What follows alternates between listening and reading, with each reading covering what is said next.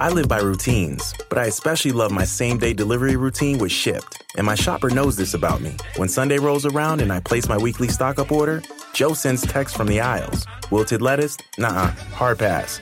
Deal on my favorite sparkling water? Whew, grab two. Fresh flowers just because? Hmm, sounds like a delightful idea. If you love routines that work for you, get Shipt same day delivery. Shipt, delight in every delivery. Learn more at shipt.com slash hi. Good news, gift givers. The holidays just got a little less chaotic. Crooked Coffee curated three specialized gift boxes, and there's something for everyone from the constantly online to the aspiring star baker and even the crafty one in the friend group. Who's the crafty one in our friend group? Hmm. It's me. If you have to ask, it's not you. Yeah, well, that It's I know. It's me. Okay, the two of you. Yeah, it come on. crafty. It's Not you, crafty. Tommy. Each box contains Crooked Coffee's delicious medium and dark Crafty roasts. like sneaky or like you do crafts and arts? well, I just now think- now you made me think. I don't know. It could be. I saw what John did to a pumpkin the other day, and I don't know. I don't think I don't think I could see Tommy making one of those snowflakes he cut out. You know what I mean? Just don't seem as the artistic type. Yeah, I'm not, that's yeah. I can barely draw. Anyway, coffee. Yes, we're selling coffee. Each box contains delicious medium and dark roast along with a fun activity to keep everyone on your list caffeinated and entertained all winter long. Plus, they're beautifully packaged and ready to go. No need to cover your whole living room with wrapping paper. And if you want to keep it super simple, a bag of beans or a Crooked Coffee gift card makes an ideal gift.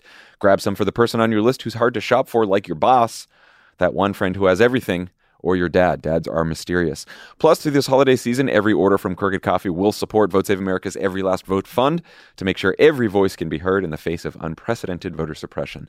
Head over to crooked.com slash coffee to shop. Limited quantity available, so order yours today before they sell out.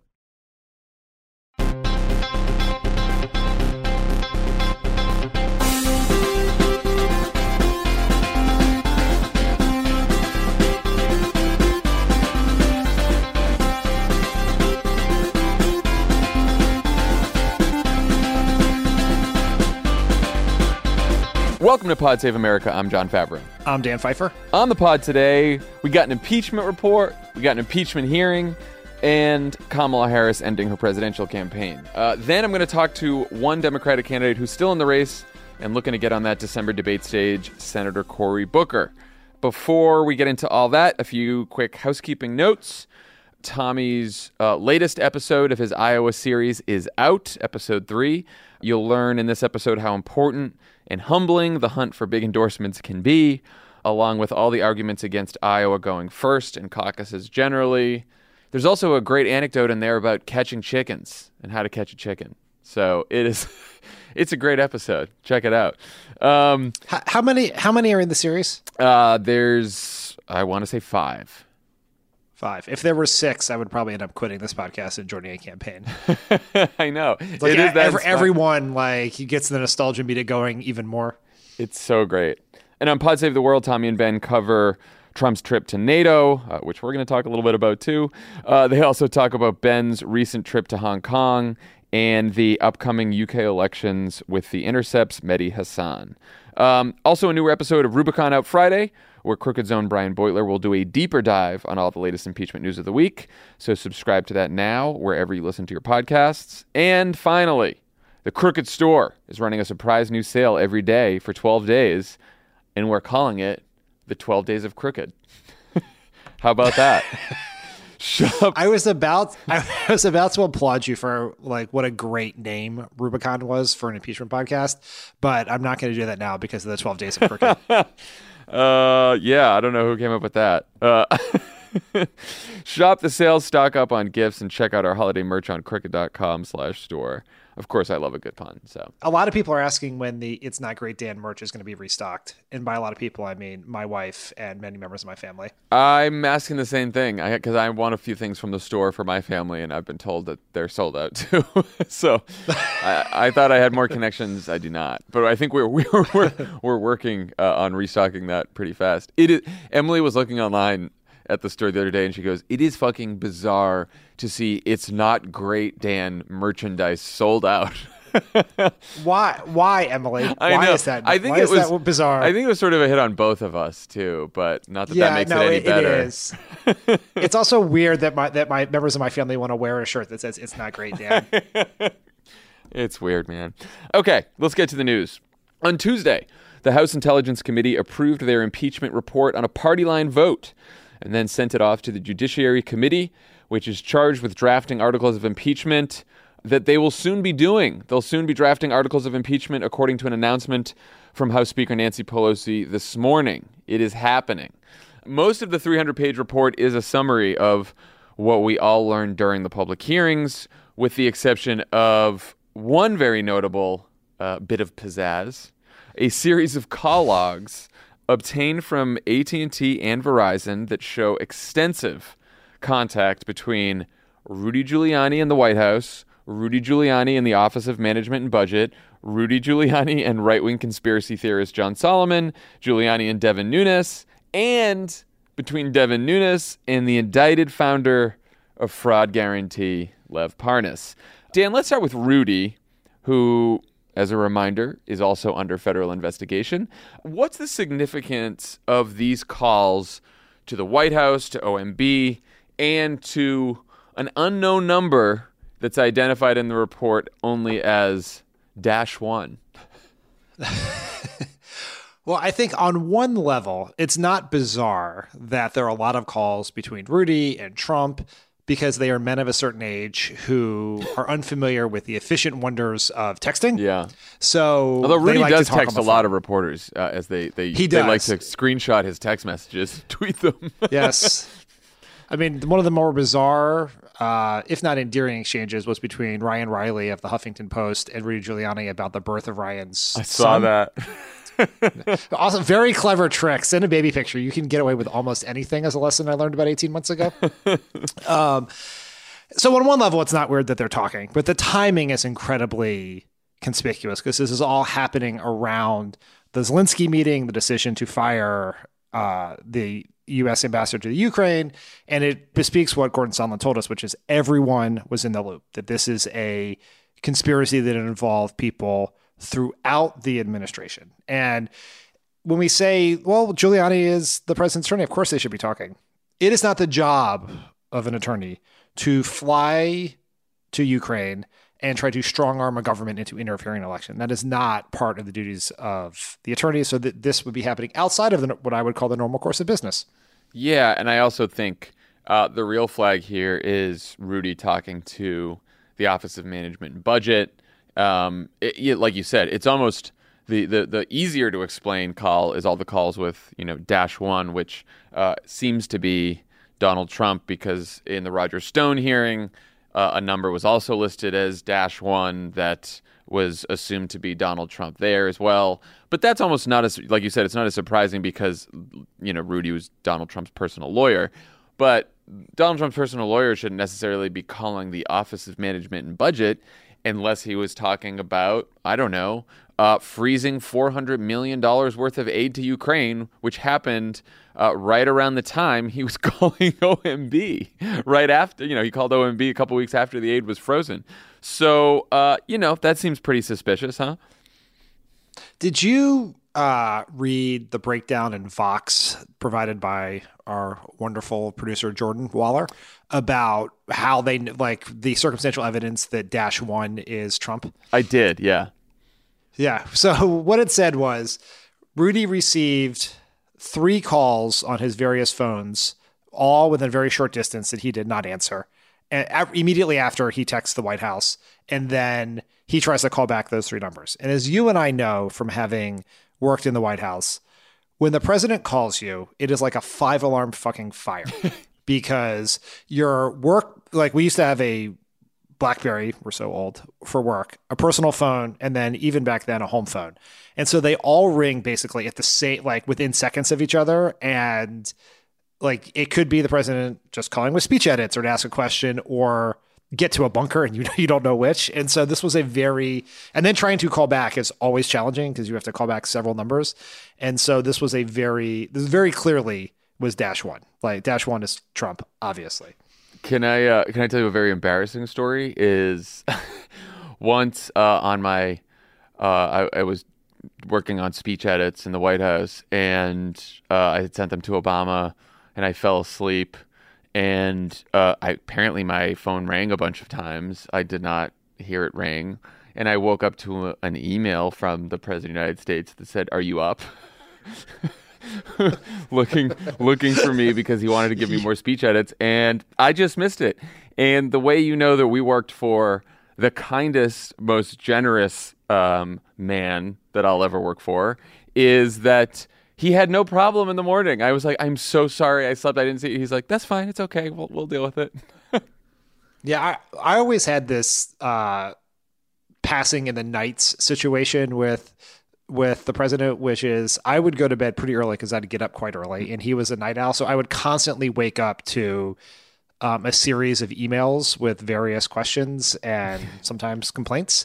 And then there'd be this several hour gap between when I saw it and then when he would be done, like getting the girls off to school, working out, and then like checking into his email. And so always like no worse feeling in the world than waking up No worse to feeling. discover that you that that you that you left the president of the United States who needed your assistance hanging.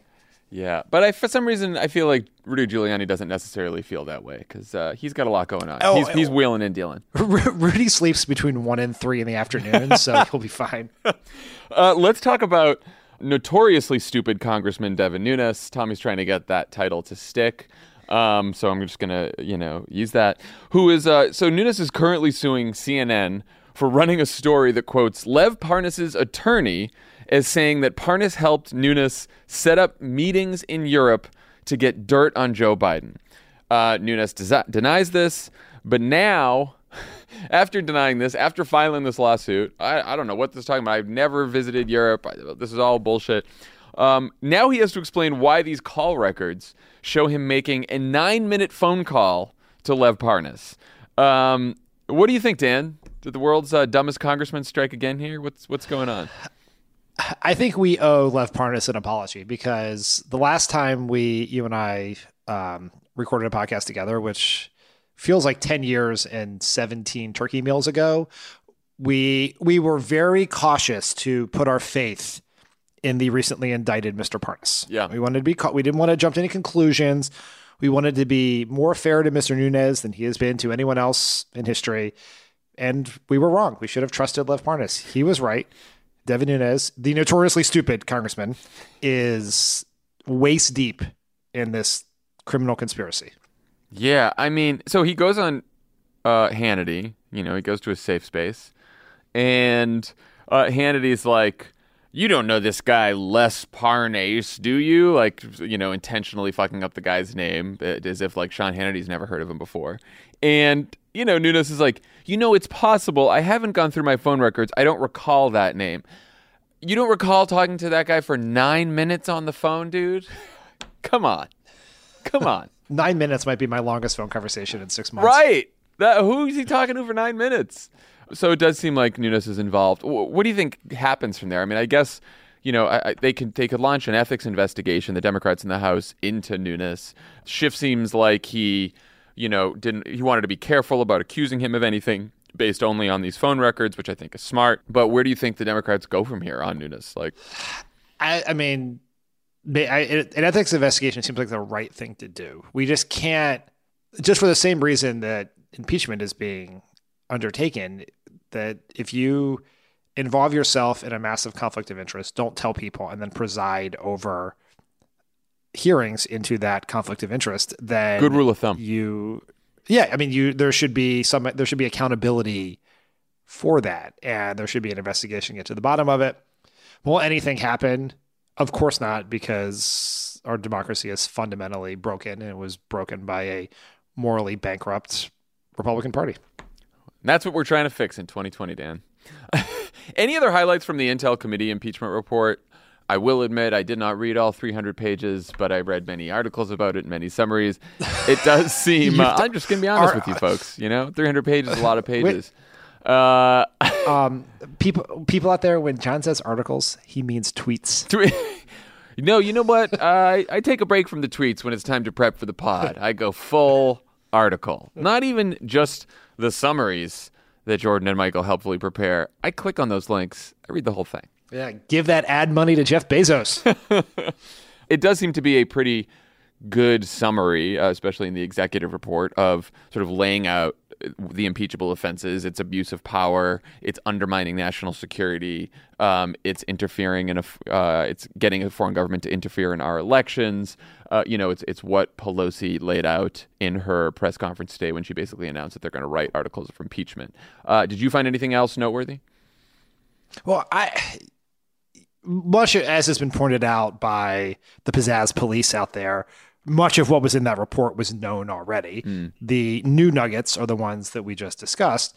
But what I thought was particularly compelling in the context of that report was the degree to which the president of the United States and his administration has obstructed the investigation Yeah. the preventing everyone from testifying, not being unwilling to turn over a single piece of paper in response to it. And that is historically unprecedented and is in and of itself an impeachable offense. The Constitution gave Congress the power to hold the executive branch accountable. It is what holds the system up. The American people elected by a historic margin this Congress. This is a constitutionally appropriate, politically viable impeachment investigation. It has been signed off on by the founders and the voters, and the president doesn't get to just ignore it because it's inconvenient that he fell ass backwards into a crime pit. Like it is, he has like that. It is a real thing, and he he should be held accountable for that. And this is not the typical like back and forth over executive privilege that happens for good reason uh, in most administrations and Congresses. This is a specific effort that goes well beyond what Nixon did to prevent Congress from doing its constitutionally mandated job. And I think that's important. And they did the report does a very good job of laying that out. Yeah, I mean, I, I get that uh, obstruction process crimes are not as uh, they don't register as high on the pizzazz meter uh, with a lot of the press too, but it is unbelievably fucked up and dangerous for the president of the United States to just say. You cannot investigate me. You cannot indict me. I do not have to cooperate with anything. I do not have to cooperate with any investigations. I can do basically whatever I want, and I'm immune because legal indictments aren't a remedy, and now impeachment isn't a remedy, and congressional investigations aren't a remedy either. So fuck you all. Can't have that. Can't have that. That is what a king does. That is what a dictator does. Or at least a president with a complicit party and a rigged court. Yes, exactly. All right, let's talk about yesterday's hearing. It was the Judiciary Committee's first, and the goal was to prove that Trump's Ukraine scheme constitutes an impeachable offense. The hearing lasted all day with testimony from four constitutional law scholars, three called by Democrats and one called by Republicans. A similar hearing was held during the impeachment of Bill Clinton in 1998. Dan, what do you think this hearing accomplished? And more importantly, was there enough pizzazz? We're going to make pizzazz jokes until the author of the original pizzazz piece apologizes to America. That's what I'm waiting for. you know who you are. I'm actually very sure the hearing did not shift the political tides in any major way. Yeah. But it, for all of the people dismissing it on Twitter as either boring or just telling us what we already know, I would note that the three broadcast networks carried the hearing for several hours Yeah. Yesterday. And so, in the larger democratic effort to try to find the small pockets of persuadable Americans out there, this was a very useful exercise. And the arguments, like the report, are overwhelmingly compelling. It is like in any normal functioning democracy with a normal functioning opposition party, this would be an open and shut case, and Trump would be flying Marine One out of here in a week. And the fact that that's not happening says a lot about where we are as a country. Yeah, I, I completely agree. Like, I think you know, we've said many, many times here um, public opinion on this is pretty set. I don't expect it to move dramatically, but this is like a game of news cycles here. And when people turn on the television or, or go online to read the news, you know, the sound bites they're going to see from three constitutional law professors are, you know, Professor Noah Feldman said President Trump has committed impeachable high crimes and misdemeanors by corruptly abusing the office of the presidency. Michael Gerhardt. If what we are talking about is not impeachable, nothing is impeachable. And uh, Professor Pamela Karlan, drawing a foreign government into our election process is an especially serious abuse of power because it undermines democracy itself. So, look, like you said, all the networks covered it everyone else covered it. And when you see a bunch of constitutional law professors say that, like, I don't think it's going to change a ton of minds, but it's certainly not unhelpful. It was uh, it's almost amusing watching these constitutional law professors because there was an inherent absurdity to the exercise. Yeah. Which is what the president did, which is beyond factual dispute. It is 100% clear. There are call records, there is firsthand testimony, there is the admission of the White House chief of staff on national television, there are presidential tweets and press conferences where he cops to the crime. Like the facts are beyond dispute. It is the textbook definition of, of an impeachable offense. If you were trying to provide an example to help law students understand what is impeachable, this would be it. Yeah. and so they're up there sort of like like wondering like almost what the, like how did they end up in this theater of the absurd where the obvious is treated as extraordinary and i mean the the patience at which those three professors showed was uh, quite impressive i thought. I thought so too. I thought you know the, the the witness who seemed especially just floored that this is even taking place is pamela karlan who i thought was quite good. And she gave a really great analogy i thought where she said you know, imagine living in a part of Louisiana or Texas that's prone to hurricanes and flooding. What would you think of when your governor asked the federal government for the disaster assistance that Congress has already provided? The president responded, I would like you to do us a favor. I'll meet with you and send the disaster relief once you brand my political opponent a criminal. And I thought that was just a great way to sort of make it even more accessible for people of just how fucked up what the president did is. Yeah, it's beyond dispute in abuse of power. Yeah. What What did you think about the Republican witness, Professor Jonathan Turley, who, you know, made an interesting argument in that he didn't say that the call was perfect. In fact, he said the call was very much not perfect. He said that the use of military aid for a quid pro quo to investigate one's political opponent, if proven, can be an impeachable offense, but he thinks it hasn't been proven. What What did you sort of make of that argument? I feel like if the worst parts of Washington D.C. had a mascot, it would be Jonathan Turley. like there, like there needs to be some context here that yeah. he is a television talking head attorney who basically came to fame in the late '90s, supporting the impeachment of Bill Clinton, essentially making the opposite argument that he on every issue that he made today. In the he is a shameless merchant in the marketplace of political attention. And it says a lot about how weak the Republican case is that they were left with apparently either Jonathan Turley or Alan Dershowitz were the two people available to them to make their very weak case.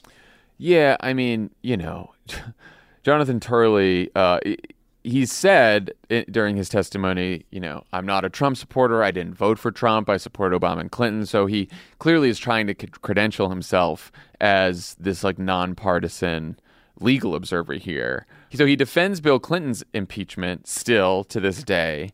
At the same time as he's his main argument about the Trump impeachment is not that it's completely wrong, it's that it's been being rushed. Though the Clinton impeachment and the Trump impeachment are both on track to be around the same exact number of days. They're about 75 days from from the beginning of the investigations till the vote on impeachment. So that argument kind of falls apart. He also argued that he doesn't believe that Nixon should have been impeached for the obstruction charges that Nixon was going to be impeached for, and he thinks that uh, notorious racist Andrew Johnson was railroaded during his impeachment as well. So I don't, I don't really know how well his argument holds up. Even though I get that someone who says, "Well, I didn't vote for Trump and I'm not a supporter of Trump, but I don't believe in impeachment," I can see how Republicans would think that might be effective. I think his legal positions are reverse engineered from what gets him booked on television. You think so? You think it's it? I mean, we should note that he has already embraced some pretty far fetched uh, conspiracy theories about Ukraine in the past, right? He earlier this year he wrote an op-ed in the Hill that downplayed Manafort's connections to Russia, which we know are, are plenty, and he also uh, highlighted his connections to the Ukrainian government. So he sort of bought into a, a few of these Ukrainian conspiracy theories too. Yeah, not great. Not great. So, I mean, you know, Turley's main argument also seemed to be the Republicans on the Judiciary Committee's main argument yesterday, which is it's, it's a new one now. Democrats are rushing the impeachment. That seems to be the problem. Um, why do you think they're going with this new argument about a rushed impeachment? Uh, and do you think it's more effective than just saying what they were saying the last couple of weeks, which is just that Trump didn't do anything wrong at all? I I think on the most basic, least thought out surface level, it seems like a better argument, which is like, look, we are for accountability and justice, but we want a fair process. We want the president to have due process. We want to get to the bottom of this. So in that sense, as someone who's been paying zero attention to anything the Republicans have done to date, zero attention to anything that Trump has said or the effort ways in which they've gone about obstructing the investigation. Well, that makes sense. Like, don't, this is very serious. Why would we rush? Except it's so, such patently obvious bullshit. I mean, their argument basically is you're going too fast. You don't have all the information, but we're going to give you none of the information. and the other argument is, which is just as bullshit, is look, impeachment is very serious, but it must be bipartisan. But if anyone in our party supports impeachment, we're going to kick them out. So you can't call it bipartisan. I know it is such And a so, like, I mean, so if you think about it, it's just like, shut the fuck up, people. You are so stupid. But the way me, it's an, it's not an ineffective strategy given the way media works, which is they have microphones and they say it, and people often hear that or they read the headlines and don't don't click on the link um, or whatever else and get to the full bottom of it. So for people who are paying a little bit of attention, if any at all, that you can skate by with this bullshit. Yeah, because I mean, it is a it's a smarter media strategy uh, because they know that the media tends to ding them when they throw out all kinds of wild conspiracy theories, which good for the media and they should. But they also know that there's a debate within the Democratic Party about are we rushing into this too fast or should we take time? And so they know that if they jump in and say, well, they're rushing it, then the media will see that as a legitimate debate because it's already one that's happening in the Democratic Party. And then you'll get headlines uh, like we have in the New York Times today that say, Are Democrats rushing impeachment? so, you know, they, they once again pin a strategy on the credulousness of reporters and sort of uh, knowing that reporters are looking to do both sides at all times. And, you know, that's that's more effective. But like you said, once you examine the argument for just fucking 10 seconds, it falls right apart. like what are we going to do? We're go- I mean and, and I get like we should talk about whether we think it's it's rushed or not. Like I, again, you could wait forever for a court to decide whether John Bolton testifies or not, I guess. But the White House is obstructing, has decided that they're going to obstruct no matter what. And um, how much more evidence do we need? You know, like even there's this whole thing like, well, the Democrats don't have the smoking gun on the aid because we don't actually have a tape or an email of uh, the president saying, withhold the aid until I get the favor. But like, it's not just about the aid for the Biden investigation. We have Mick Mulvaney on TV admitting that they withheld the aid um, until the Ukrainians agreed to uh, launch the fucking crazy conspiracy investigation into the CrowdStrike bullshit. So, like, the chief of staff has admitted on TV that there was a quid pro quo involving aid. Like, I don't know why we need more evidence on this. And not just the White House chief of staff. He is also the acting director of the Office of Management and Budget, Right. the office that withheld the aid. So we have the person responsible for aid withholding saying on national television that yes, it was a quid pro quo. Yes, they withheld the aid and then told the American people to get over it. That is the smokiest of guns humanly possible. I also I also think if Nancy Pelosi went to the microphone today and said, "We're going to wait on the courts to decide, and hopefully they'll decide quickly um, f- to see if they compel John Bolton and Mick Mulvaney and others to testify. We're going to keep investigating." She said that what would happen is everyone would forget about impeachment for a little while. We'd move on to the next thing. The holidays would arrive, and then in like even if it was only three weeks from now, right? Let's even if it was four weeks from now, right? And suddenly the courts decide. In the best case, the courts decide they testify, and we've lost all that momentum because now no one in the country is talking about impeachment, and we've moved. On, the, the reporters have moved on to the next media thing, which you know they have a whole 2020 primary to cover. That's probably pretty interesting, or perhaps even a government shutdown. We don't know what's happening. Um, so that's in the best case scenario. In the worst case scenario, they lose the court case, and then it's like Democrats lose big court case on impeachment, are all the headlines. I don't. I mean, I get it. I've seen. You know, there's a lot of people on the on the Democratic side on the left. Uh, you know, including our own Brian Beutler, um, who have argued for a longer impeachment and longer investigation. I just having now been through a couple weeks of it, um, I don't see how you continue to capture the public's attention if you drag this out longer. Yeah, I think that's right. It's I mean it is a tough call because if you were just doing this from the pure question of what is the constitutional obligation Yes.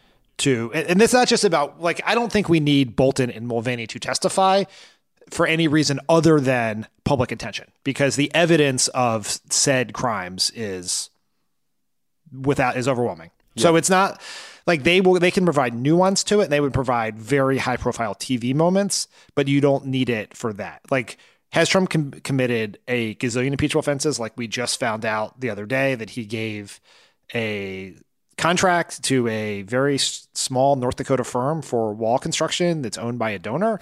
like like there there are like we there is impeachment everywhere. Yep. But this is where we are right now and the US Congress could be investigating impeachable offenses by Trump until the end of time. Mm-hmm. But we got to do what we got to do. Yeah, and it's and I, yeah, I get it. It's it's uh, it's very it's hard, and I think that like we've seen how hard it is to keep the public's attention on this. Like I think Adam Schiff in the in the Intel committee conducted near flawless hearings, you know, and they were incredibly compelling, and even that doesn't move the needle all that much. And so to think that and, and that's as, as high drama as you're going to get all those witnesses testifying, new revelations every day of that of, of those hearings. So you know, I think I think it's hard because a lot of the new revelations that would come with continued investigations are, like you said, stories that have already popped up in the news, like what you just said about the uh, the contract, right? So investigating stories that are already there, and then finding out, yeah, well, there is a connection between Trump and this uh, and this scandal. I don't know how much more it gets you. I don't know that it convinces Republicans more. So you might as well move forward with what you have. I do want to make one point though on the public opinion piece, Mm-hmm. which is America is polarized, right? Yeah. Like I think we have to stop trying to analyze the political success and failure of various efforts based on this macro number of how of how we how far away we move from 50-50 because we're pretty locked in to that and in, and start looking at different pockets of people right whether that's non-voters that's you know that can be the Obama, Trump, Democrat and 18 voters. It could be Romney, Clinton. There's like different pockets of people who could be deciding these elections in these various states. Like this is the difference I think between media polling and campaign polling is media polling is often about a top line that is attached to a narrative, right? Like, do you support impeachment? Yes or no? Is the impeachment hearing too long or too short? And campaign polling is also is very often both in quantitative research like polls and qualitative research like focus groups, trying to get at how what happens in the news and what happens in advertising affects the how the public views the character and values of the candidate, right? Yeah.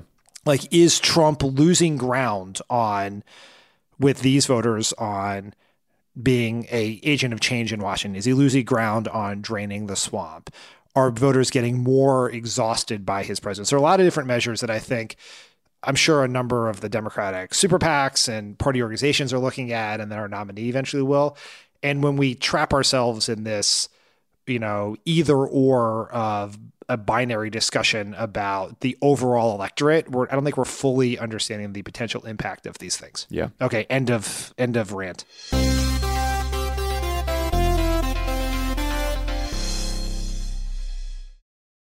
As a chef and a restaurant owner, I'm as meticulous about my cookware as I am about my ingredients. That's why I love Made in Cookware. Each pan they make isn't just designed to perform, it's crafted to last. As a mom, I love that I can trust Made in. It's made from the world's finest materials, so I can feel good about what I'm feeding my family. I'm Chef Brooke Williamson, and I use Made in Cookware. This is BVK for Ocean City Tourism, OCMD Streaming Audio. On March 11th, 2024, the title of the spot is STSA Leisure Summer. This is a 30 second composite stereo streaming audio mix. Get away with friends to the laid back Maryland coast, where you can catch up while casting off, and hang 10 while hanging out, where a day on board is never boring, and full throttle is half the fun, where you can sink a putt, raise a glass, and there's always room for one more round. Ocean City, Maryland, somewhere to smile about. Book your trip at OCOcean.com. This show is sponsored by BetterHelp. How do you cope when there's something weighing on you or something you need to get off your chest? You know the best way to do it? Best way to cope is to talk about it. Not just cram it down, not do what generations of New Englanders have done, just stuff their feelings down, maybe cover it with a coat of booze. No. You got to talk to someone, you got to work it out, get it off your chest. And just by doing that, you will feel better. We all carry around different stressors, big and small. When we keep them bottled up, it can start to affect us negatively. Therapy is a safe space to get things off your chest and to figure out how to work through whatever's weighing you down. If you're thinking of starting therapy, give BetterHelp a try. It's entirely online, designed to be convenient, flexible, and suited to your schedule. Just fill out a brief questionnaire to get matched with a licensed therapist and switch therapists anytime for no additional charge. Get it off your chest with BetterHelp. Visit betterhelp.com slash PSA. Go today to get 10% off your first month. That's betterhelp, H-E-L-P dot com slash PSA. So before we move on to 2020, we should talk about uh, Trump himself, what he's been up to. Uh, he spent the early part of the week at the NATO summit in London, where he once again embarrassed his country on the world stage with a series of rambling statements and shots at other world leaders who were later caught on video mocking Trump during a reception at Buckingham Palace. Justin Trudeau, Emmanuel Macron, Boris Johnson, Princess Anne, and the Netherlands Prime Minister Mark Rutte can be seen standing in a circle lightly roasting Trump. Uh, in the video, which went viral, Justin Trudeau can be heard saying he was late because he takes a 40 minute news conference at the top and, quote, you just watch his team's jaws drop to the floor. So, Dan, Trudeau later said you know, yeah, we were talking about Trump, but it was mostly about how astonished his team looked when he randomly announced that the G7 would be held at Camp David. Um, and Trump, when he hears what Trudeau said, calls him two faced, cancels his last press conference, and leaves the summit early in a huff. Uh, is that the behavior of a stable human being? no, but it is pretty typical behavior of Donald J. Trump, President of the United States. Yeah, it is. So, like, so I thought this was interesting. In response to Trump's uh, meltdown, Joe Biden uh, put together a new ad that uh, he released on, on Twitter at least last night. Uh, let's let's play a clip. World leaders caught on camera laughing about President Trump. Several world leaders mocking President Trump. They're laughing at him. My administration has accomplished more than almost any administration in the history of our country. Didn't expect that reaction, but that's okay. World leaders mocking and ridiculing him for being completely off balance. Allies are deeply worried about it. They say he's becoming increasingly isolated. Something is very wrong. The world sees Trump for what he is insincere, ill informed, corrupt, dangerously incompetent, and incapable, in my view, of world leadership. So I've always thought that uh, Trump, as someone who's embarrassing America, who's making our country a laughingstock, is an effective political attack in 2020. I don't think it should be the only message, obviously, but I think it, um, as we think about messages that work against Trump, I do think that has some power. What What do you think? I thought it was a excellent ad, as I as we all said on Twitter last night, both in the sense that at least in 2008 in the Obama campaign, the idea of Obama improving America's standing in the world after being shunned because of the absolute catastrophe that was Bush's foreign policy was a very powerful message for Obama in the Democratic primary and very powerful to independents and Republicans in the general election. I have not yet I've not seen evidence that like I haven't just haven't seen polling that guarantees that that's true this time, but I think it has real power. It also was a very good ad because it, I think what a lot of people took from it was this was a very quick, rapid response from Biden. It was nimble, something that his campaign has been criticized for not being previously. And so even people who were ambivalent about the message of the ad were, you know, viewed this as a proof point about his potential abilities as a general election opponent of Trump. I do think it, it will be important if this is an argument that Biden or whoever our nominee is carries forward that you connect Trump's embarrassing behavior, his lack of standing in the world with actual impacts on American families. Yeah, oh for sure. But like So you know, like like everything on fucking Twitter, uh, there, you you tweet something about this, and then uh, you know there's there's a bunch of Biden haters on on the left, and some folks on the left who are like, no, that's a bad message. Hillary tried the message that Trump was bad. It didn't work for her. The more important message is about you know. Uh, economic inequality and, and, all that. And I agree that, you know, messages about jobs, the economy, healthcare are extremely effective. So I completely agree with that. And, and then there were some people on the right who were saying, you know, like, uh, you know, I, I tweeted that it was a good ad. And then I, I got this from Ben Shapiro. Uh, I'm sure Michigan voters will resonate. Uh, to the message. I don't really know if that's how you say it. I'm sure Michigan voters will resonate to the message that we must have a president respected by Emmanuel Macron and Justin Trudeau. So it's like, uh, you know, that message is, oh, uh, I guess he thinks that like the rubes in the middle of the country uh, don't really care about America's standing in the world, you know, which I think is pretty condescending. Um, but like, I will say, when I did these focus groups for the wilderness, right? I did I did four groups, four different groups of voters, Democrats who were disengaged. Obama voters who stayed home, who were non voters in 16 or voted third party, Romney Clinton voters, and Obama Trump voters. Um, the only thing that came up in all four groups, all four groups, were people saying, I am embarrassed by Donald Trump. What he he is embarrassing America in front of the world. I have a quote from an Obama Trump voter, middle-aged white guy in Milwaukee, and I said, you know, what do you think of Donald Trump? You voted for Donald Trump, and this is how he responded. I'll be honest. Um, I think he's done some good things, but I'm really concerned about where we're headed in the next couple of years if he's still around. I think he's a laughing stock in the, around the world, and I think he's burning bridges around the world, and you never know when you're going to need your allies. And that's, you know, non college educated white Trump voter from Milwaukee, from outside Milwaukee, from one of the suburbs.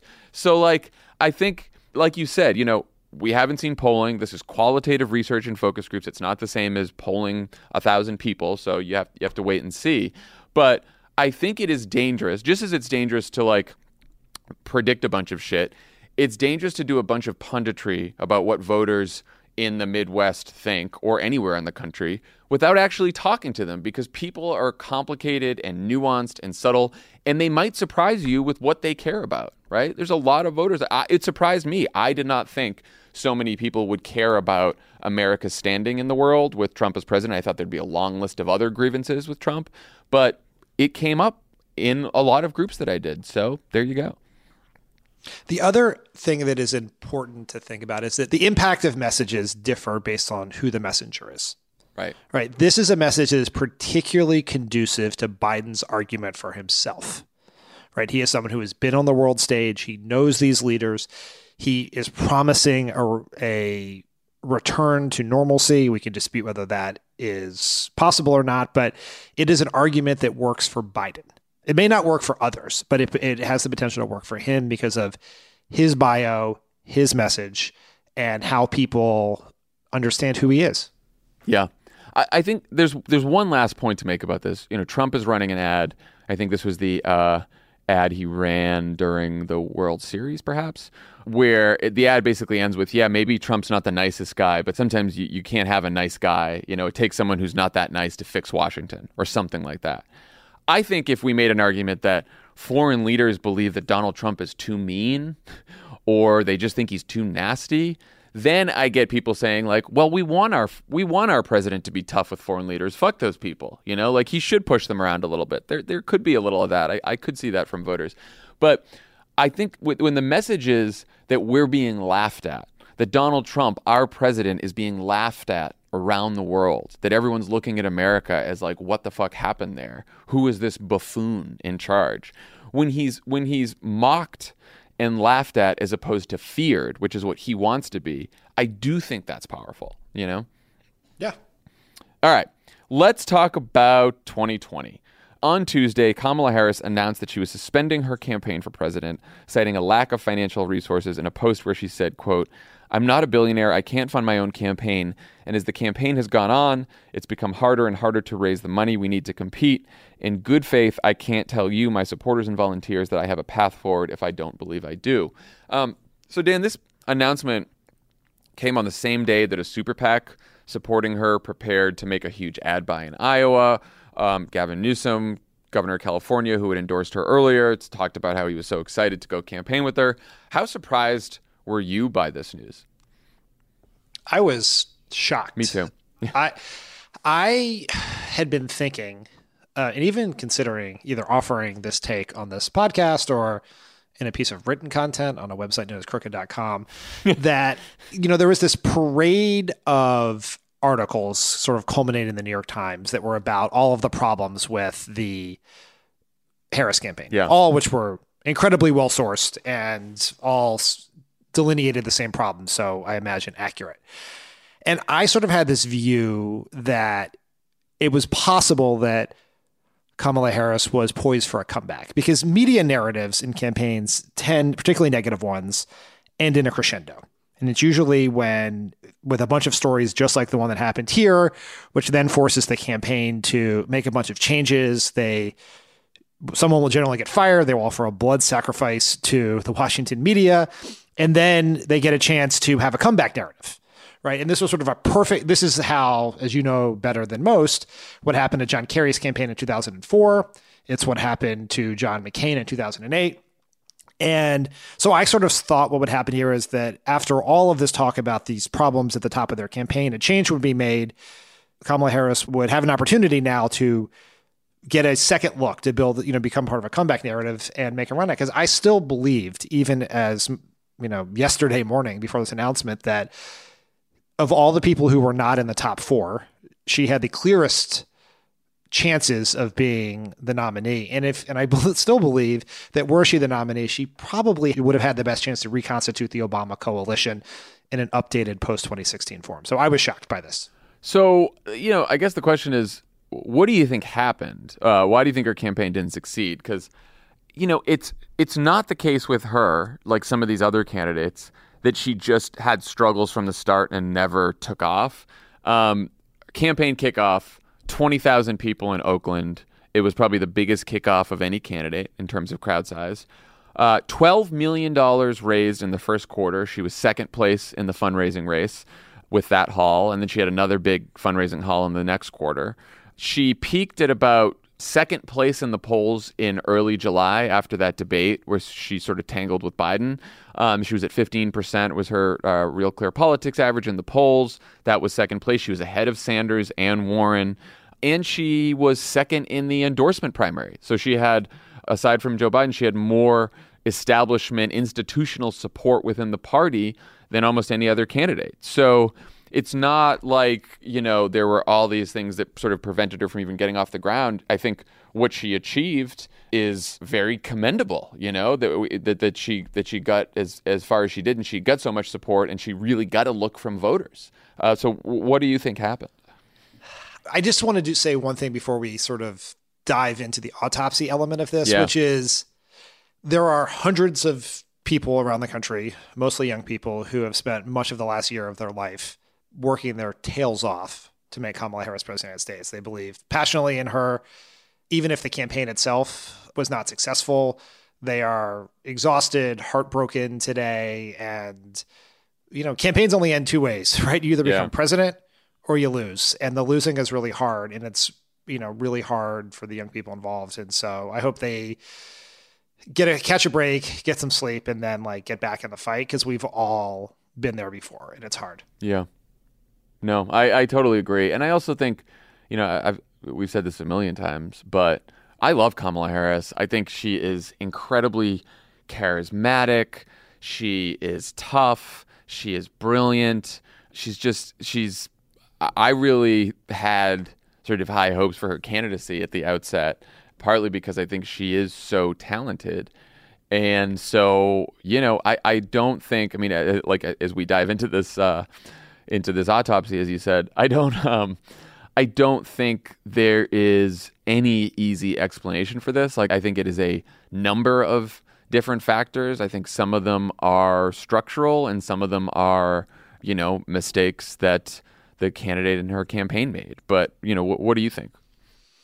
Yeah, I think I think that's right. This is a, one of those conversations that's impossible to have on Twitter because Yeah. it's not an either or, right? It is true that her campaign made a series of very serious mistakes, right? Like, and I think that's probably the prototypical example of that is that she launched this incredibly well executed, brilliantly delivered, perfectly planned debate moment against Biden on busing. Like one of the best debate moments anyone's ever had, rocket her to the top of the polls.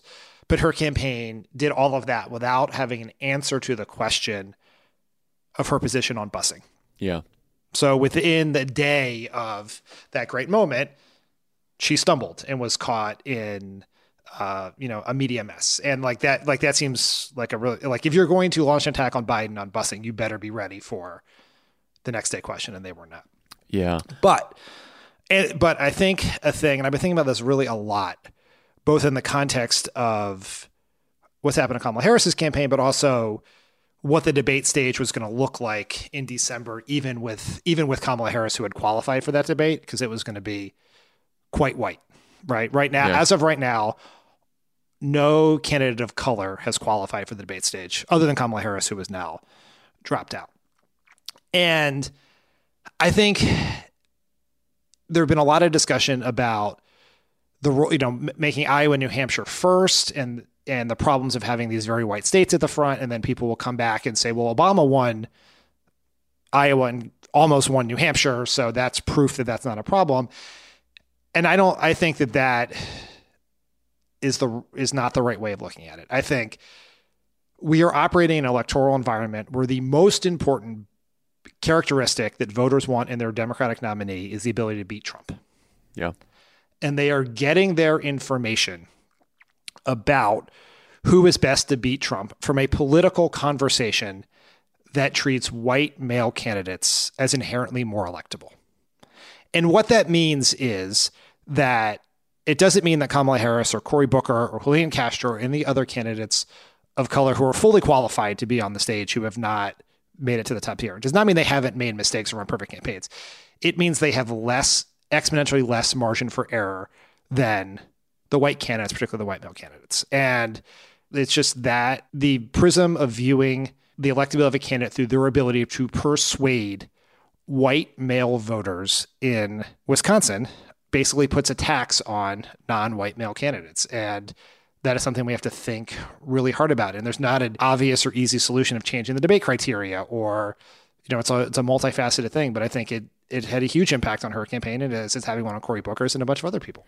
Yeah, and when you say that, you know, we have to really think about it and there's not an easy solution, I mean, it's very true because it's not like so when we've talked about this before, but when Obama was running, if Obama was running in 04, right, against George Bush, and it was we have to beat George W. Bush no matter what, and everyone was really worried about who's the most electable person to go against George W. Bush, like they were in the 04 race. I don't know that Obama could have won that primary because I think concerns about electability in 2008 when it it was assured that George Bush would not be on the ticket when it was an open race and we didn't know who the Republican nominee was going to be. Concerns about electability were not as high as they are now. And you know, we said this a lot, but the the emotion that sort of pervades this entire race is fear in voters, and it's not just white voters. It's you know Kamala Harris and Cory Booker have you know have had trouble earning any black support in any of these polls. And uh, aside from the very white states of Iowa and New Hampshire, poll after poll in South Carolina shows that too. I mean, Joe Biden has his biggest lead in South Carolina, and that lead is because of his huge lead among black voters. Joe Biden, to the extent that he's lost some support since his announcement, which he has, he's lost it among white voters. And he hasn't lost really any support among the black community. And so why is that? And look, I think I think there's a couple explanations. There is that you know this this fear about electability is not just a fear among white voters; it's a fear among black voters and Latino voters and other voters. Right? These uh, people want to beat Donald Trump, and so that there's that electability thing. And I also think it's a challenge of trying to get attention in a primary that's that's crowded when people are not tuning in as closely. And so the demographic that is tuning in very closely right now are, you know, college educated voters and they tend to be very progressive and liberal. And that means that's a whole there's a whole swath of voters that aren't paying as close attention to the primary right now. And so for them, you know, name ID matters more. And um, so that's you know that's part of the reason that I think Joe Biden and Bernie. It's not the whole reason, but it's part of the reason that Joe Biden and Bernie Sanders are still doing well. I mean, another thing, you know, I asked everyone about all the candidates and all these focus groups, and aside from the Arizona voters who are Romney Clinton voters, who are people who tend to pay more attention to the news, the other th- three groups, no one had heard of Kamala Harris. So all this all the stuff about like what did she do wrong? Was there no message? Was there this? Was there that? Like they just just hadn't heard of her, and they hadn't heard of uh, Pete Buttigieg. They hadn't heard of any other candidates but Biden, Bernie, and then some had heard of Warren. That's it, which was really surprising to me because I'm like, oh.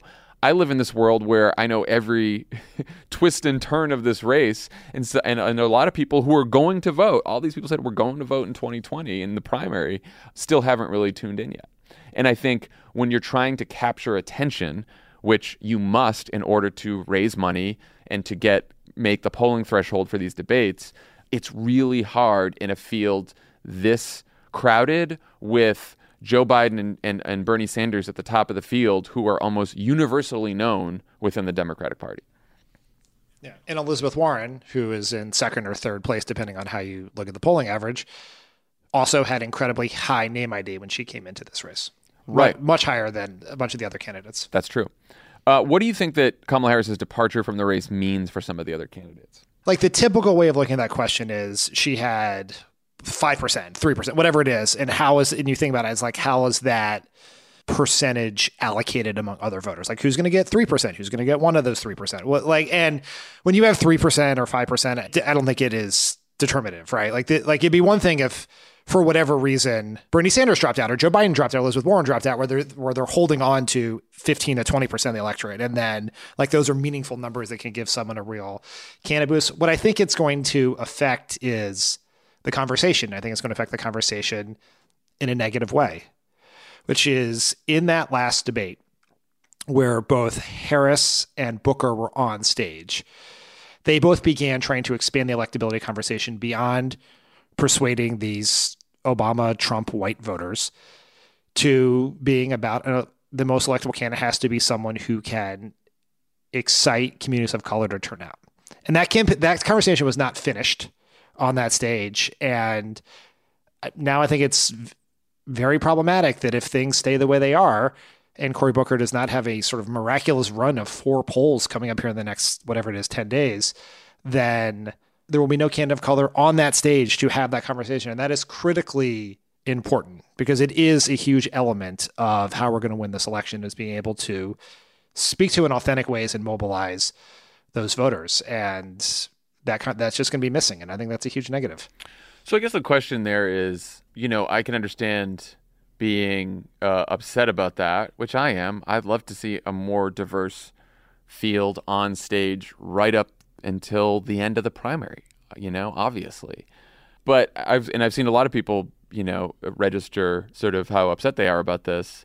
But I wonder what you do. I wonder what the alternative is from either the DNC debate rules perspective um, or any other perspective. Like, you know, is is there an alternative for picking who gets to be on the debate stage that would ensure a more diverse field? I guess is my question because I've been trying to think of one, and so far I haven't come up with anything except that you know Tom Perez and the DNC could have said, you know what, there's going to be no polling threshold and no fundraising threshold, and from now until the end of the primary, we're just going to have every time there's a debate, two nights, 10 candidates on stage each night, and we're going to let everyone participate right up until the end.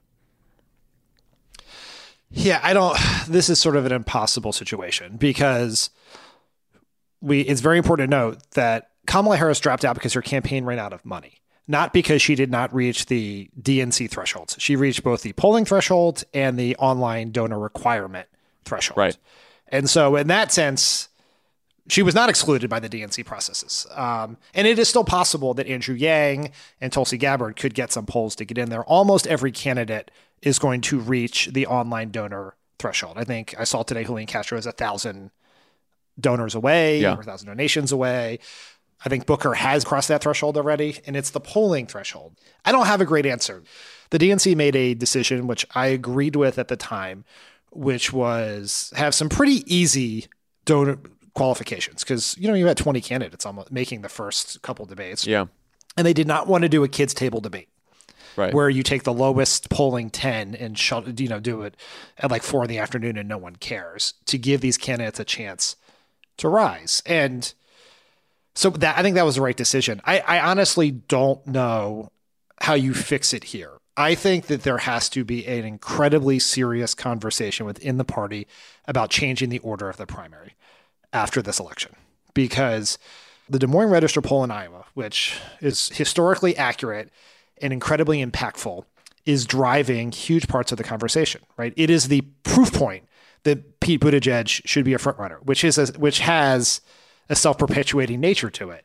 And so when the most influence in the media narrative about who's rising, who's falling, who deserves donations, who does not, who deserves support, who does not, is driven by Iowa first, New Hampshire second, is I think inherently problematic. And that has never been more true than it is in this cycle, where elected which is such a flawed concept is so preeminent in the minds of voters. Yeah. So I don't know how you fix it this time. I wish I did, but I think the fact that at a period of time where we had the most diverse field ever, and, and by the field has winnowed, at least on the debate stage, to a debate stage of all white candidates like six weeks before the first vote is cast, there is an inherent problem there that has to be addressed somehow. I think what's really difficult here is the argument that was being made uh, during the last debate by both Booker and Kamala about, you know, viewing electability much more broadly as we do right now, and that And accurately. and And accurately, accurately. right? That- what yes. and what is accurate about electability is you cannot win the general election unless you have sky high levels of turnout from black voters, and it is true that if Hillary Clinton in 2016 matched Obama's turnout and margins among black voters in Philadelphia and Detroit and Milwaukee, um, and she had matched turnout uh, in, in those states with o- with the Obama levels in 2012, that she would be president of the United States right now, barely, but she would get it. It, it would be it would be close. Now it is hard, perhaps, to reach Obama levels of black turnout. But so I agree with all of that. That like as much as we talk about how do we get the Obama Trump voters, how do we get sort of the white moderates that everyone always talks about, and like everyone's tired of that conversation. I get it, and we do need some of those voters. But just as important, and I would argue more important, is that we have turnout among the base of the Democratic Party, and the core of the base of the Democratic Party is black voters. So I completely agree with that, 100%. The challenge is, and, and what I can't figure out is the two candidates of color, the two black candidates who made that argument um, themselves had single digit support among black voters nationally and in South Carolina. And the person who could probably, uh, who has the most black support is Joe Biden. And so it's a real tricky thing to, to sort of figure that out, to make an argument. And, you know, I'm going to ask Cory Booker about this, but to make the argument like we need a candidate who can inspire voters of color to turn out in record numbers, it's harder to make that argument when you're currently not receiving much support from that community. Yeah. I, I guess to end this topic, I am incredibly disappointed that Kamala Harris is not in this race anymore. I am. I'm sorry it ended this way. I think she was tremendously talented, and really, I think you were describing all the great characteristics about her. Yeah. her sort of political talent. I think the one that was most notable and the one I liked the most about her was how joyful she was. Yeah. I mean, just she like she emanated joy, and I thought that was sort of captured in some of the videos we've seen of her dancing with her staff as she's traveling the country, visiting her campaign staff at, their headquarters in the primary state. And I think that's going to be missed. And I would say to you know to people who who really liked Kamala and supported her, she is at the very very top of the VP list. I think um, you know one or two uh, right now, and so I think that uh, and, and even if she's not chosen as vice president, um, you know she's uh, senator from California and has a has a great perch on the Judiciary Committee, and I think she will. Uh, I think we'll be hearing from her a lot in the uh, in the months and years ahead. So so that is a very good thing, and and I hope we do. I really do. Okay, when we come back, I will interview Democratic presidential candidate Cory Booker.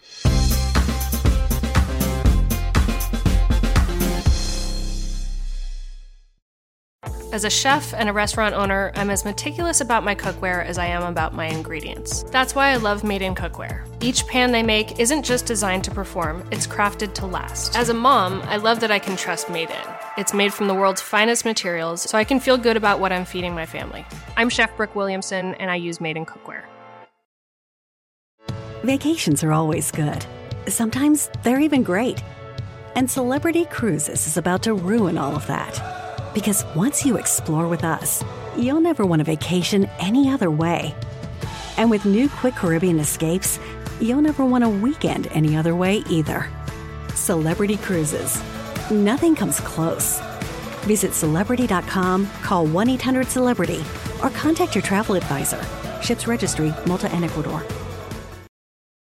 I'm Oren Segal, and I've been fighting extremism, anti Semitism, and hate for more than 20 years. You should subscribe to our podcast, Extremely, to get a unique perspective on the daily work and the people who have dedicated their lives to exposing, fighting, and disrupting extremism, anti Semitism, and all forms of hate. We bring you the stories of people and communities not only impacted by hate, but who offer new perspectives and ways to push back. You can find Extremely wherever you listen to podcasts.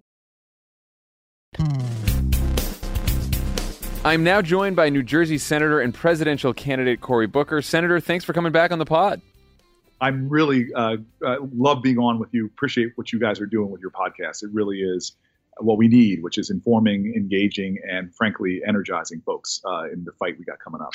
That is very, very kind of you. Um, so you just gave a big speech in Iowa today where uh, in part of uh, your remarks you talked about how it is a real problem for our party that Kamala Harris couldn't continue for financial reasons. And I've been wondering about this because you know it's not that she always had a problem raising money. She raised the second most of any candidate in the first quarter. She had a huge haul in the second quarter.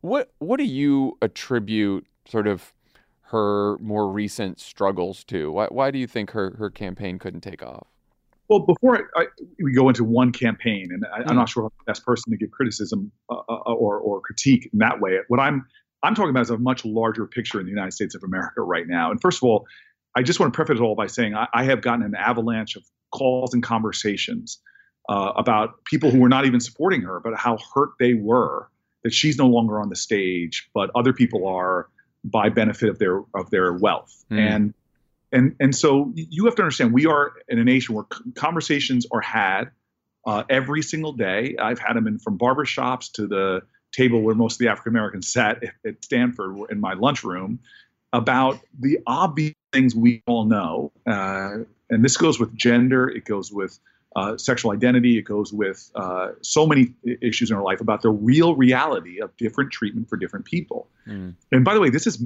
durable. We know that black women are uh, have more, um, maternal mortality rates four times higher than white women. We know factually uh, that uh, African Americans have different experiences in the criminal justice system just based on race. We know factually that black women are paid uh, the least uh, uh, relative to white men of any other gender and race combination. So, what, what it's what the message I heard and felt in my own heart was why do we have a system right now and a party that is trying to do uh, uh, and really talk about the concentrations of wealth and the perversions of our political system, uh, how, uh, how, billionaires and large corporate oligarchs uh, have so much influence over our system. We, as Democrats, now have a system where clearly uh, a black woman dropped out of this race because she she didn't have the resources she needed to continue, and and then frankly, I'm just going to add to that that we have uh, treatment of female candidates, women candidates are very different than than men. And and yeah. so the point I'm trying to make is if you know, if we if we can agree, and by the way, I'm sure there are some that wouldn't agree with us, but that we have racism, sexism, uh, uh, or bigotry in general in our society, and whether it's overt or implicit, but statistically provable. The question isn't does racism exist? The question the question is then what are you doing about it? Because I think Angela Davis said, you know, uh, it's not enough to say I'm not a racist. Uh, you need to be anti-racist, and right. our party, our party should be actively grappling with this. And there are people within our party that rightfully are doing things about the fact that uh, we don't have as many women elected leaders as men. That that doesn't that problem won't solve itself we need to do something about it. And now our presidential debate stages seem to be shaped by those uh, forces that we as a party can collectively decry. But the question is, what are we doing about it? Well, that that was my next question. I mean, what do you think a better process would be for determining who gets on that debate stage? Would you eliminate the polling and fundraising thresholds altogether? Would you allow every candidate on stage throughout the entire primary and just have two nights of debates and 10 candidates each night? I mean, what do you think is the is is a system that seems fair to you? Well, to be to be blunt, I, I it's not something I've thought through and, and I'm ready to roll out a proposal on. I, this is what I do know: um, is that there are people who had to leave this race. They burned through resources they had trying to meet an artificial barrier. We had to do that. We had to re- spend hundreds of thousands of dollars that we should, as a party, want people to be doing connecting with voters to suddenly try to meet some of these unofficial debate thresholds. We're doing it right now. Uh, sitting here in Iowa, I, I, was watching late night TV, and I thought it was a hand, small handful of candidates uh, TV because I saw the same commercials over and over again by people with a lot of wealth. And um, we're now trying to raise as much money as we can to get on the debate stage and do ads when my state director here is like let's we need to continue growing what is our advantage here which is our grassroots organization. So we've done things to that has drawn behavior out that is not in any way uh, a reflection of a campaign's viability. Yeah. And what I was told from the very beginning is focus on the things that win in, in Des Moines, and win in uh, Ankeny, win in Iowa, uh, and none of them have to do with the qualifications for a debate stage, especially polling. I mean, God, yeah. how many cases do we have to see that polling is not predictive to to still be so poll obsessed as a party and as a as a nation? Yeah, and and that's tough, right? Because polls can go all over the place. I, I mean, I do think that the the idea that a Bloomberg or a Steyer can, you know, basically buy their way onto a debate stage is infuriating, you know, regardless of what what you think of them as candidates. To me though that does seem like the a larger problem of money in politics that sort of pervades the entire political system in the country more than it does a problem that the Democratic Party itself can solve. Uh, it feels like we just need to overturn Citizens United, but I don't know. What, what do you think? Am I, am I wrong? You're wrong and right. And, and look, we, we, damn straight we need to uh, overturn Citizens United. And I, and I, wish every candidate in this race would take the Citizens United pledge on their own campaigns. Yeah. Uh, uh, you know, I'm proud to do that and not take you know corporate lobbyist money or or pharma executive money or oil company uh, exec money, all that. So let's put that aside. That we all agree that that the bigger issue, but I, I think sometimes we allow our inability to do everything uh, to undermine our determination to do something. Mm-hmm. And the best example I'll give this is I'm in the Democratic Party that can't win that many elections without diverse people. But when I got to be a United States Senator a few years back, uh, and I walk into the Senate and I was like, wait a minute, this is the least diverse place I've ever worked. Yeah.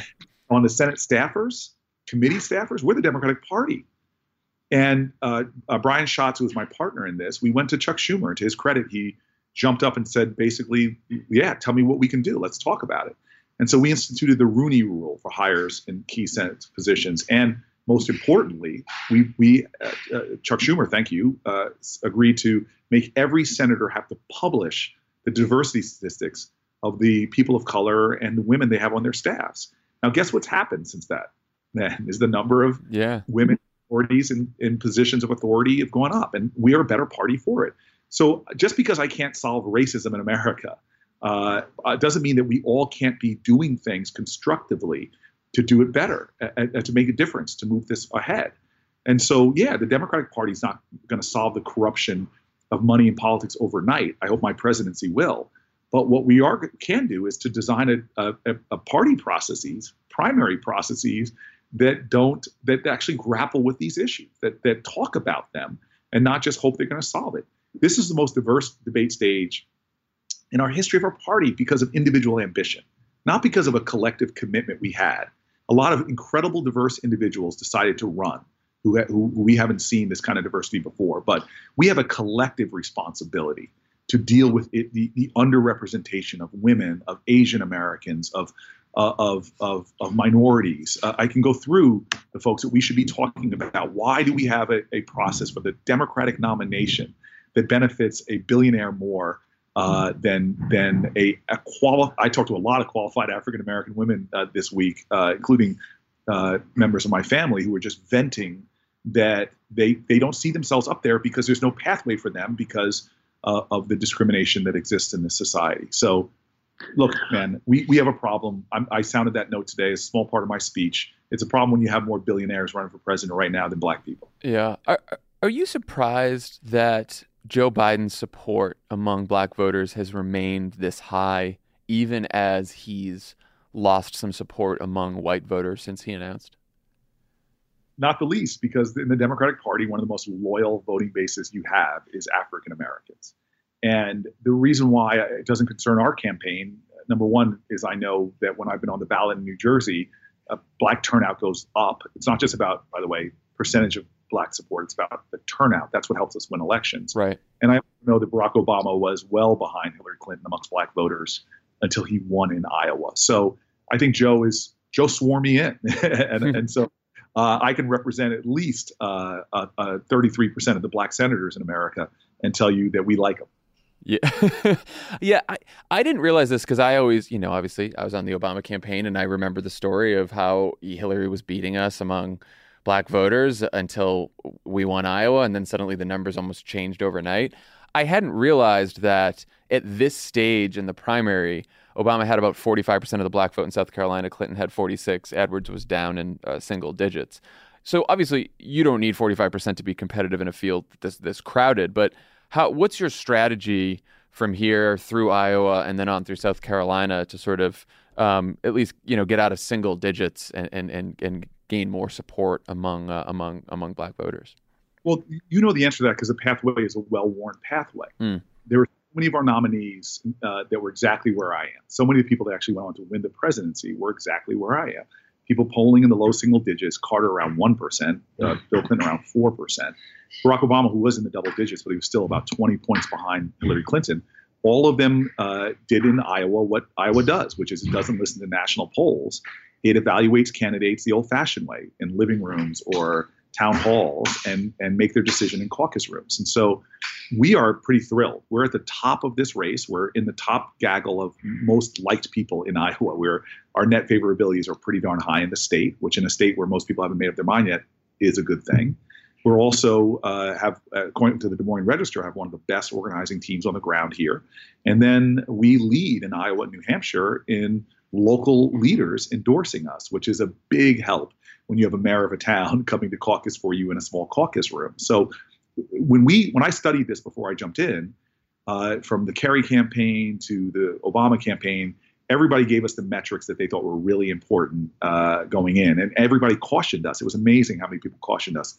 Don't get distracted by national polls. Don't get distracted. Focus on the quarter of a million people uh, that are that are caucusing in Iowa. And I'm telling you, we're doing really well here. We win here, or and our goal is to win, but we've come in the top two or three. Uh, folks like you and others are going to be saying that we probably overperformed here, and uh, I think coming around to uh, to South Carolina, uh, just like Obama, uh, we're going to have a, a, good head of steam and have proven to a lot of voters down there that we can win in, in this nation, that we can beat uh, Donald Trump, and, and frankly, that's something we should be talking a lot more about, which is who can energize the fullness of our coalition. Because remember, if, if Hillary Clinton had gotten the same amount of votes from black people that Obama had gotten four years earlier, she would be President Hillary Clinton. In fact, in just three states, the ones we lost by 77,000 votes combined uh, Michigan, Pennsylvania, uh, Wisconsin we lost the, the diminution of African American voters. Heck, in Milwaukee alone, there were 70,000 less black voters turned out. Uh, so so I, I know that I am best positioned in this race uh, to reignite not just the Obama coalition, but frankly the Democratic coalition, that rainbow coalition that enables us to beat this bully, to beat this demagogue, uh, and and go into the White House not just with the White House, because remember I'm in this to beat Mitch McConnell, but to do that, let's talk about the diversity we need in Arizona, in North Carolina, in South Carolina, in, in the two Senate seats up in Georgia. We better have a candidate that can get record minority turnouts because that's how we get Mitch McConnell to be a backbencher. I know I'm the best person to do it in this race, and we're going to prove it here in Iowa. It's funny. We were uh, just talking about that on the pod today. Um, how the candidate, uh, the Democratic nominee, absolutely needs, um, you know, higher turnout, and you know, maybe maybe not reach the Obama levels of turnout, but but much higher than we have seen in, in the last couple elections, especially among uh, among Black voters. Do you think it would be harder for a nominee who's white to do that? Um, again, Bill Clinton uh, proved that he had incredible support amongst African Americans. People used to joke that he was the uh, the first black president. Yeah. Um, but again, I'm I'm when I was mayor, I used to have this saying because uh, I, I got really good at managing uh, after my first year, making a lot of mistakes, and I used to always say, "In God we trust, but everybody else bring us data." So if you're looking at your field and you're worried about winning, who's got the data to show that they can really amp America? Well, Jersey, you know this uh, that when I ran for Senate, uh, Chris Christie had a choice of where to put my election, my special election. Mm-hmm. The, the obvious I thought would have been just put it on his date, the day he was up for reelection. But he moved it three weeks earlier on a Wednesday. And so I was the only name on the ballot on a non traditional day where we had to educate people that it's not a Tuesday vote, it's a Wednesday vote. The black vote in New Jersey spiked higher than the population to about uh, between 13 and 14 percent. Oh. Uh, three weeks later, on a normal on a normal election with competitive races up and down the ballot, it dropped down to between nine and 10 percent. Huh. So so I, am confident that uh, African American voters, I've been one all my life, we want somebody who is authentically connected, that we know we can trust, that has a proven record of standing up and fighting for our communities. It's the same thing, frankly, you know, when we talk about LGBTQ issues. You know, uh, uh, when I was became mayor of the city of Newark, majority black city, I raised the uh, the American flag. The second flag I did, first time ever in our city hall, was the pride flag because I wanted to make a statement that my kids who faced uh, homelessness higher rates, suicide rates, bullying, that we were going to be a city that protected everybody. That was before some of our national leaders had even evolved on these issues. And so folks want to know what your history is in standing up and fighting for the issues that matter in an inclusive way. And if your first time talking about some of these issues is when you put a tab on your website and you're running for president, I'm a little suspect yeah. of, of, of what you're do, what you're going to do when you get into the White House are you going to be a senator that goes out of the United States Senate and remarks, hey, this place is not diverse and we need to do something structurally about to change it? Or is diversity issues going to be a second and third thought uh, as well? So, I, again, I, am in this because I, I, I'm running because I believe I'm the best person to unite the Democratic Party and to ignite the totality of the coalition we need to win, and not just to win beating Donald Trump. Again, I want that North Carolina seat. I want us to win Jamie Harrison uh, in running in South Carolina. These are seats that can only be won if we have record black turnouts. And I believe I'm the best person not just to get the White House back, but to put Mitch McConnell back into the backbenches.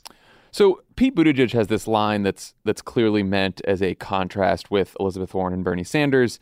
We fight when we need to fight, but we're never going to say fighting is the point. The point is what lies on the other side of the fight.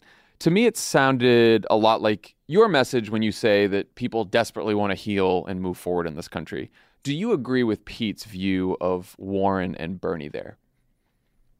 God, first of all, uh, I, I, and this is it may sound like semantics to you, mm-hmm. uh, but you always got to fight. Mm-hmm. I mean, so so this idea. I mean, there's a there's an Oscar-nominated documentary about me. You can watch it for free now on on YouTube uh, called Street Fight. It's great. It, it, and and and so it was great until it lost to March of the Penguins in the Oscars. tough. That's a tough one. Yeah, rough, rough, rough. Keep my ego uh, in check. But look, I, I've always been called for fighting. America. I mean, if you, you slavery, uh, uh, uh suffrage, uh, from Stonewall to uh, the Edmund Pettus Bridge. I mean, we are people that ha- have fought. But my point isn't is how do you how do you fight? And and and yeah, I criticize the the the, the gratuitous uh, tribalism that's coming up between our parties or uh, the demeaning, degrading, tearing of people down. I'm talking about the kind of fighting that we did to beat Bull Connor, that that unified coalitions that didn't exist before. A- after those kids, it was called, I think in Taylor Branch's book, it's called the Children's Miracle. When kids were marching in front of Bull Connor's dogs and fire hoses, it so ignited the moral conscience of this country that others joined the fight. Black folks, white folks, people from all backgrounds got on buses, got on planes, came down to Birmingham, and in 12 days, uh, I think it was, if I have it exact, uh, segregation fell in that town. I'm talking about the kind of fighting that unifies us all in a larger purpose than ourselves, a common cause, where we're fighting for not just for ourselves, but we're fighting for our neighbors. We're fighting for those people left out. So I don't know about the semantic fight that Pete might be having with somebody right now, but for me, my whole philosophy of this campaign is about this idea of the greatest for, fighting force there is, which made people storm beaches in Normandy or made Goodman, Chaney, and Schwerner, black, white, Christian, Jewish, die together, and that's love, fighting with love. It's, it's patriotism is love of country. You can't love your country unless you, you you you love your fellow countrymen and women. And so, for me, I just come from a space that if you live where I live, man, you want to fight. Yeah. I mean, I, I live, for those of your listeners don't know, I, I made a decision when I came out of law school, having benefited from civil rights activists who fought for my housing rights, to move into inner city Newark. Uh, it's a neighborhood I still live in and fight as a tenants' rights lawyer. And you, I hope if you, if I walked you around my neighborhood, which we're making tremendous change, tremendous strides. God bless my current mayor, Baraka. But there's, there's, if you don't get pissed off uh, uh, seeing the inequalities uh, and and are ready to take on a fight, then then yeah, I'm I'm worried about you. I always say if America hasn't broken your heart, you, you don't love her enough. Yeah.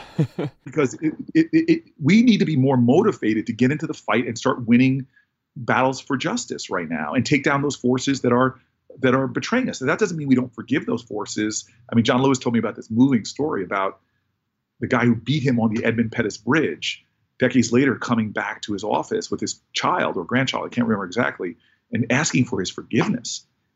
I'm all for this idea of redemptive love, but that's not going to stop me from defending the folks who are being evicted in my community now from slumlords over a hundred dollars that the guy, the landlord should be paying them. It's not going to stop me from fighting uh, uh, uh, against the corporate gun lobby that is uh, that, that making it so easy for weapons to pour into my community and kill so many young black boys. Yeah. So, but the problem, and I'm sorry to go on on this, and I'll stop on this point, which is King said this, one of our great fighters, said that the problem today is is not simply the vitriolic words and violent actions of the bad people; it's the appalling silence and inaction of the good people. So I'm running for president to get folk woke. I tell people very simply: if I if you elect me, first of all, if I'm your nominee, it's true for this as well. But if I'm your president, I'm going to ask more from you than any president has ever asked in your lifetime. Because Lord knows we don't need a savior in the White House. We need people that are going to recognize where the power is and how change has always been made. It wasn't a bunch of dudes getting together in 1920 on the Senate floor uh, that suddenly got us uh, women's rights. It wasn't, but they didn't say like, "Hey, fellas, let's give women the right to vote." No, it was fought for. The healthcare battle. I was in the Senate uh, battling it out, but you know why they didn't tear, tear down Obamacare? It was because the grassroots of this country responded. Yeah. So, I mean, one dynamic that always happens in these campaigns is, you know, the the scene in Iowa or New Hampshire or wherever you're campaigning, uh, person to person doing town halls, is a lot different than sort of the national narrative. So, you know, I know that that you and your campaign have been saying, you know, when you're on the ground in Iowa, when you're in these town halls, you're getting this really great response. What what specifically is working in your town halls, and and what are you hearing from from voters that all the pundits and you know annoying podcasters out there are uh, are missing? I do worry about what the media gets fascinated with the takedown, the, the one liner, um, you know, and who gets media coverage and who doesn't, Hmm. who gets treated like a darling, uh, uh, lifted up, uh, and who and who's ignored. Um, and again, Kamala's, I, we can, I know there will be lots written about analyzing that. But for me, I, I, I got warned by I have really funny quotes, and I won't tell you the campaign leaders and stuff like that. But I had people tell me how horrible it is to run for president, how brutal it is. I mean, it's a real raw stuff that I actually I, I was sobering, but I am loving this because I get to go out every single day, and I'll do it multiple times today, and stand before Americans who who are hurting, who are yearning, who are aspiring, and I get to connect to that, which is the best of who we are, which is not mean and cruel. Um, it is folks that want that the uh, hope right now, want a message that that shows that we can win, and then actually not just win an election, because God, we've won lots of elections as Democrats, but actually then be able to make the change that needs to be made. And so, I, I have this weird process that I walk people through sometimes, which sometimes people don't get me, and and I see people writing articles or something. Oh, he's the love candidate, and I feel like I should play some Barry White or something in music.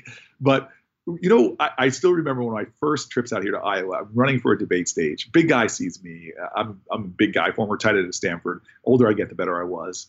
And he he put his arm around me and he goes, "Dude, I want you to punch Donald Trump in the face."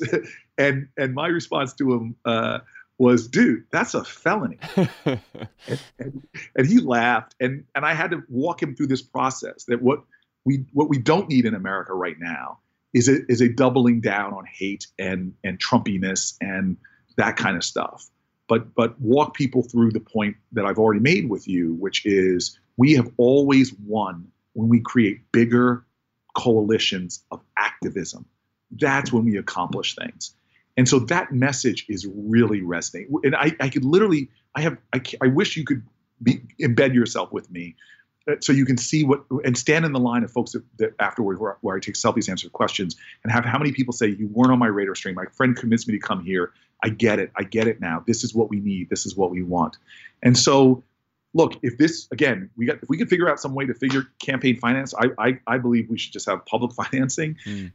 And, and and and you know these other if we just had straight out who can go into communities, rooms, talk to people, connect with people, engage with people, because that's how I beat the machine in Newark. It was just old fashioned. We we weren't running commercials. We weren't doing any of that kind of stuff. I know our message is working, and I know we just need time.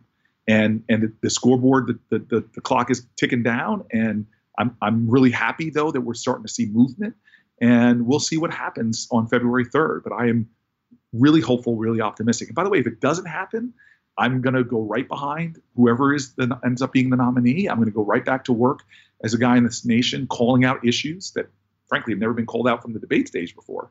I was taught when I was a kid life is about purpose, not position. And I just feel blessed right now to be in this, to be one of the top in Iowa.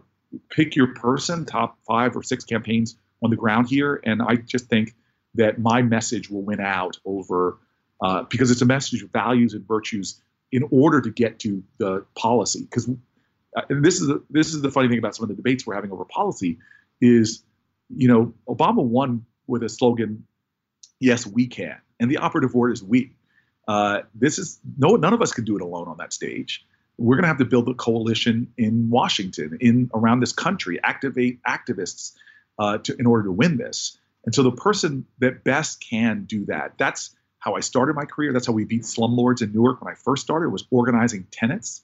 And that's how I won the mayoralty in Newark by organizing black and brown coalitions, uh, particularly in the city. Uh, that's how we. That's how I got criminal justice reform done by for months and months ahead of that, going out to dinner and sitting down and meeting with people on the other side of the aisle and finding yeah. common ground. And that's how we're going to change America.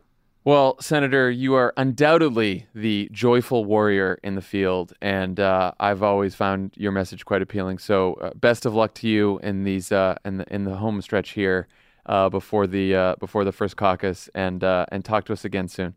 I, I appreciate it. Thank you so much. Thanks to Cory Booker for joining us today, and everyone have a great weekend. We'll talk to you later. Bye, everyone. Bye.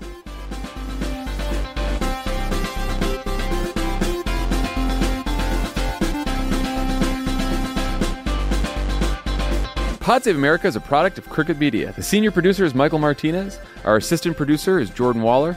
It's mixed and edited by Andrew Chadwick. Kyle Seglin is our sound engineer. Thanks to Carolyn Reston, Tanya Somanader, and Katie Long for production support, and to our digital team, Elijah Cohn, Nar Melkonian, Yale Freed, and Milo Kim, who film and upload these episodes as a video every week.